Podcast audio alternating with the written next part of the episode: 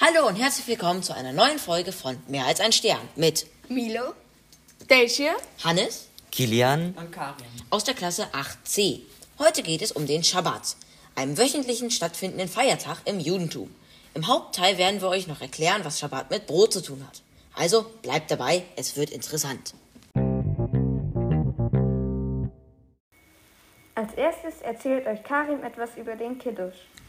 Hallo Leute. Der Kiddush ist wie ein Gebet. Wörtlich übersetzt bedeutet Kiddush Heiligung oder auch Segensspruch. Am Schabbat und an anderen Feiertagen wird Wein in einen Kiddushbecher, eine Art Kelch, der verziert ist, gegeben und vor der Mahlzeit wird üblicherweise vom männlichen Familienoberhaupt ein Segensspruch über den Wein und oft über die Schabbatbrote gesprochen. Auch Frauen sind verpflichtet, am Kiddush teilzunehmen. Der Schabbat ist der Ruhetag im Judentum. Nein, also eigentlich ist er nicht der Sonntag, sondern der Samstag. Also er be beginnt Freitagabend mit der Begrüßungsfeier Kabbalat Shalom und endet dann am Samstagabend. Deshalb ist Samstag dadurch ja irgendwie Ruhetag.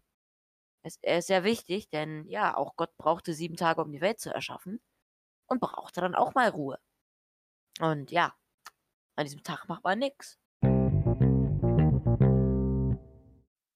Jetzt erzählt euch Hannes, worum es am Schabbat geht und warum er gefeiert wird und wann er stattfindet. Wie läuft der Schabbat in der jüdischen Gemeinde ab?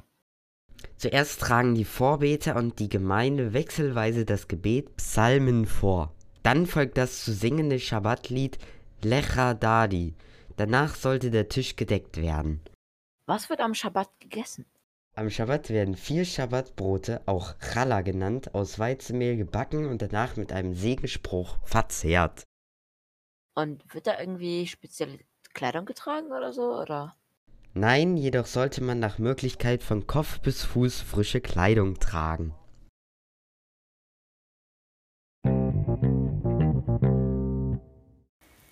Kannst du noch genaueres über die Brote sagen? Klar. Zur Vorbereitung auf den Schabbat backt man aus Weizenmehl vier Schabbatbrote, die Kala oder Challah genannt werden. Wenn man mit dem Kneten des Tages fertig ist, nimmt man ein Stückchen Teig, spricht einen Segensspruch drüber und opfert es im Feuer. Das Brot backt man am Freitag, vor dem Schabbat. Also, das könnt ihr auch googeln. Das ist so, ja, so, so wie ein normales Brot bleibt, bloß es halt verziert ist. Und wer jetzt noch mehr zum Challah-Brot wissen möchte, der wird sich gleich sehr freuen, denn Hannes und Kilian präsentieren ganz exklusiv ein Rezept zum Nachbacken. 45 Gramm Hefe in warmes Wasser geben. Danach ein Esslöffel Zucker zugeben und kurze Zeit warm lassen.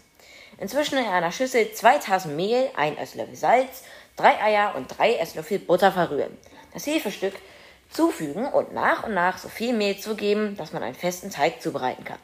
Den Teig mit Mehl bestreuen und etwa 10 Minuten kneten, dann in einer stark gefetteten Schüssel wenden, bis er auf allen Seiten fett ist.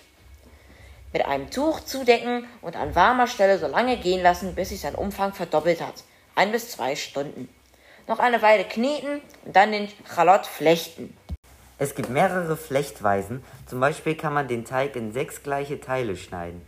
Aus jedem Stück auf dem Brett eine Rolle von etwa 3 cm Durchmesser formen und zwei Chalots aus je drei Rollen flechten. Chalot mindestens 15 cm voneinander entfernt auf ein, auf ein gefettetes Bach Backblech legen und für 20 Minuten warm halten. Eigelb mit etwas Wasser verquirlen, damit die Chalot bestreichen, mit Mohn bestreuen und 35 bis 40 Minuten in der vorgeheizten Röhre bei 200 Grad Celsius backen.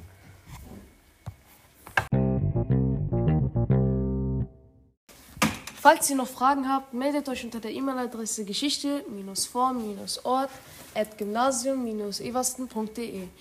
Vielen Dank fürs Zuhören. Seid gerne wieder bei der nächsten Folge mit dabei. Dort wird euch Spannendes über den Chanukka erwarten.